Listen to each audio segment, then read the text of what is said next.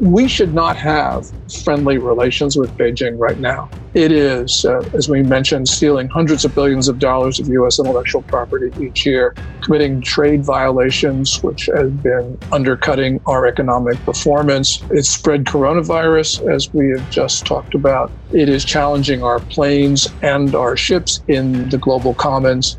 It's engaged in a whole wide range of destructive and dangerous behavior. And in addition to all this, it's committing crimes against humanity. In addition to detaining in concentration camps at least a million Uyghurs, maybe three million, it's committing acts of genocide.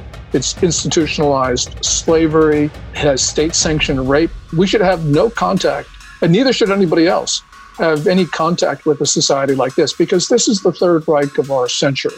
If you want to listen to this full interview, in addition to our three other interviews that we air each week, just go to financialsense.com and click the subscribe button.